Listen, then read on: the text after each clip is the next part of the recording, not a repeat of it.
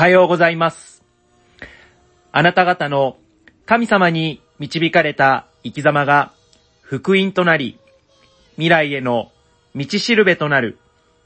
本日も始まりました、Life is Gospel のお時間です。今日もこうして新しい朝が迎えられたこと、神様に感謝してお送りしていきます。よろしくお願いします。さて、私事ではございますが、3月は本当に自分にとってはイベントの多い月です。嫁さんの誕生日、またホワイトデー、結婚記念日とイベントごとが盛りだくさんだったんですが、この3月のイベントの1ページに新たなイベントが加わることになりました。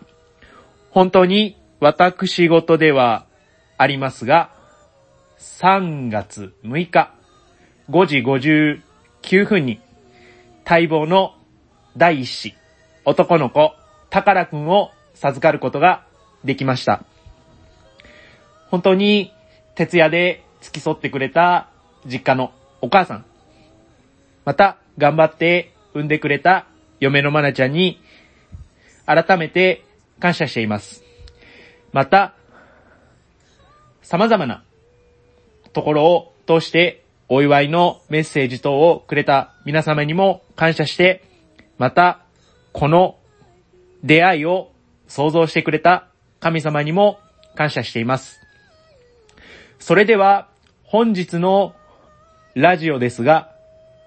私から見たらみんな同じや、という題名でお送りしていきたいと思います。さて、自分は、嫁さんのまなちゃんが陣痛が始まって一人で頑張っているさなか、このコロナ禍のご時世なので、実家に帰っての出産をまなちゃんは選んだので、自分は付き添うことができませんでした。そのコロナの関係で病院受診にもついていけず、また立ち会いもできないという状況の、なんか予定日は3月20日だったんですが、それよりもだいぶ早い出産となりました。旦那の自分はと言いますと、思いっきり夜勤中だったんですね。それもその日に入院するなんて思ってもいなくて。ただ、いつ連絡があってもいいように、携帯はいつも持って勤務に臨むんですが、その時は持っておらず、一息ついて、さあ、記録を書こうかなと思って携帯を見た時に、お父さんの LINE で、マナは入院しましたと。おとうとう来たか。もう、そっから、心、ここにあらず。仕事は事故なく、なんとなくはこなせているんですが、いまいち自分の仕事の対象であるお年寄りに向き合えていない。そわそわそわそわ行ったり来たり、空を眺めてみたり、携帯とにらめっこしてみたり、久しぶりに心、ここにあらずでした。そんな時に、ある利用者の女性の方がいます。その方とは自分は本当に仲が良くて、利用者さんっていうところの垣根を越えても本気でこう、時々向こうが至らないことをしてしまって、利用者さんに気が強い方なので、ちょっとしたことで利用者さんに強く当たってしまったり、自分の考えを曲げることができないので、それを押し通してしまい、間違っていたとしても、その画を通してしまう。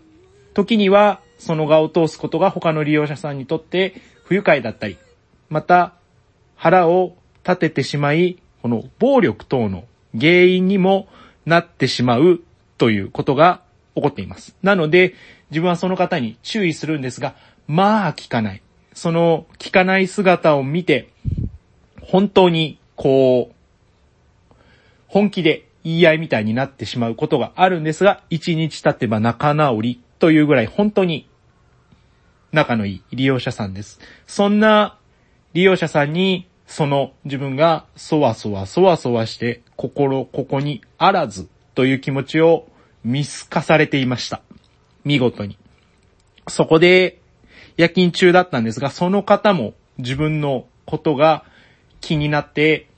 夜勤の時の仕事として利用者さんの方の安否確認のために2時間から1時間おき、状態が悪い方は1時間おきに巡視、呼吸をしているかどうか、寝返りが打てない人には体変換といって左右への寝返りを打たせてあげる。行動をするんですが、状態が悪い人で1時間に1回。普通に、こう、状態が悪くない人でも2時間に1回のペースで安否確認に回る、巡視というのを行っていますが、2時間おきに自分もその方の様子を見に行くんですが、その方も自分のことが気になったらしく、1時間おきに様子を見に来てくれました。大丈夫かと。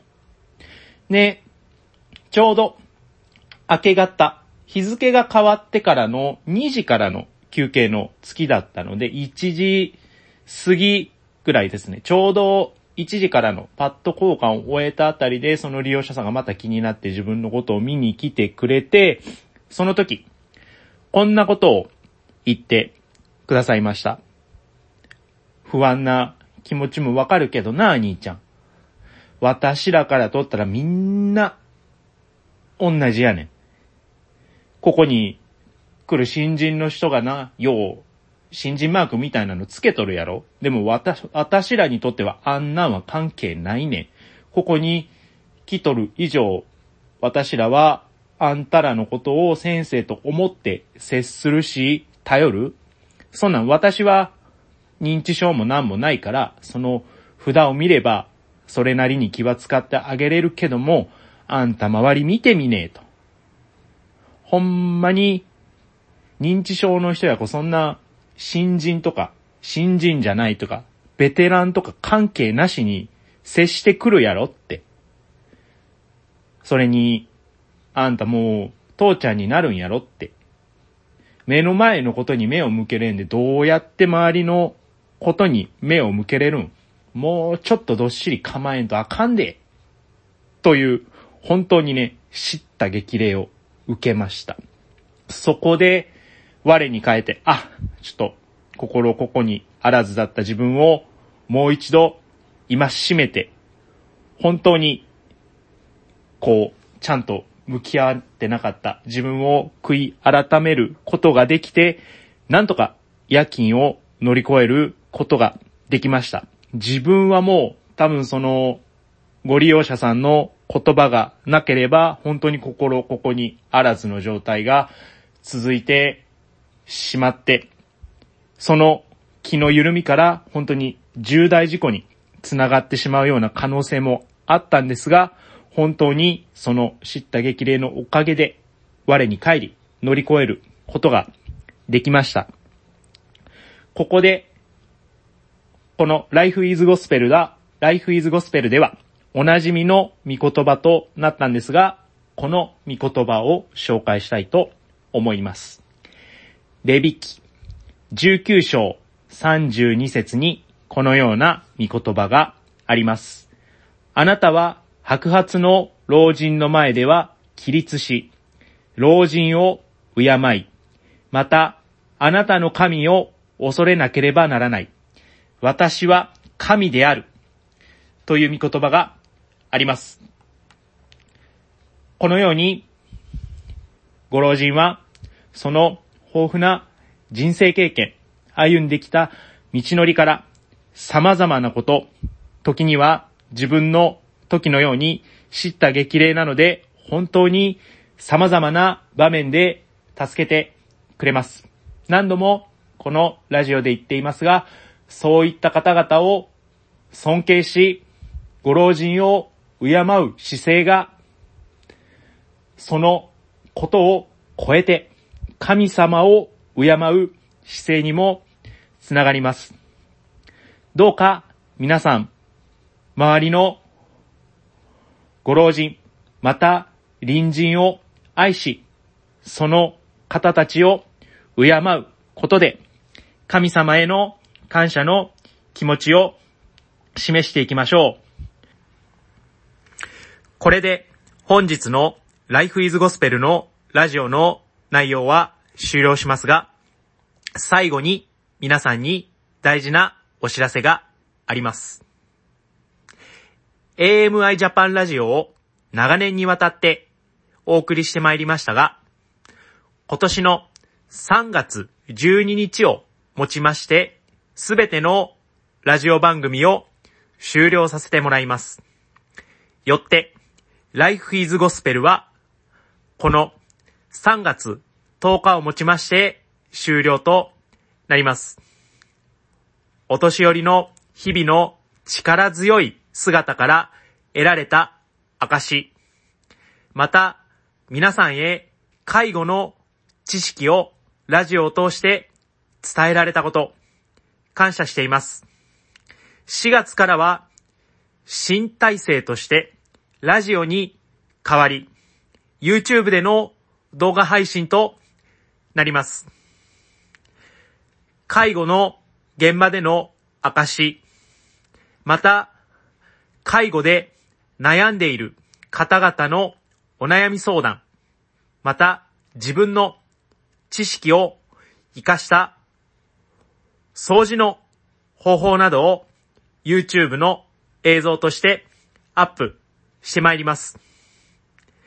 前回よりもパワーアップした自分の証や映像をまた4月から皆さんにお伝えできることを楽しみにしています。本当にリスナーの皆様、ラジオを聴いてくださり、ありがとうございました。また4月からも YouTube の映像としてよろしくお願いします。今日も良い一日をお過ごしください。さようなら。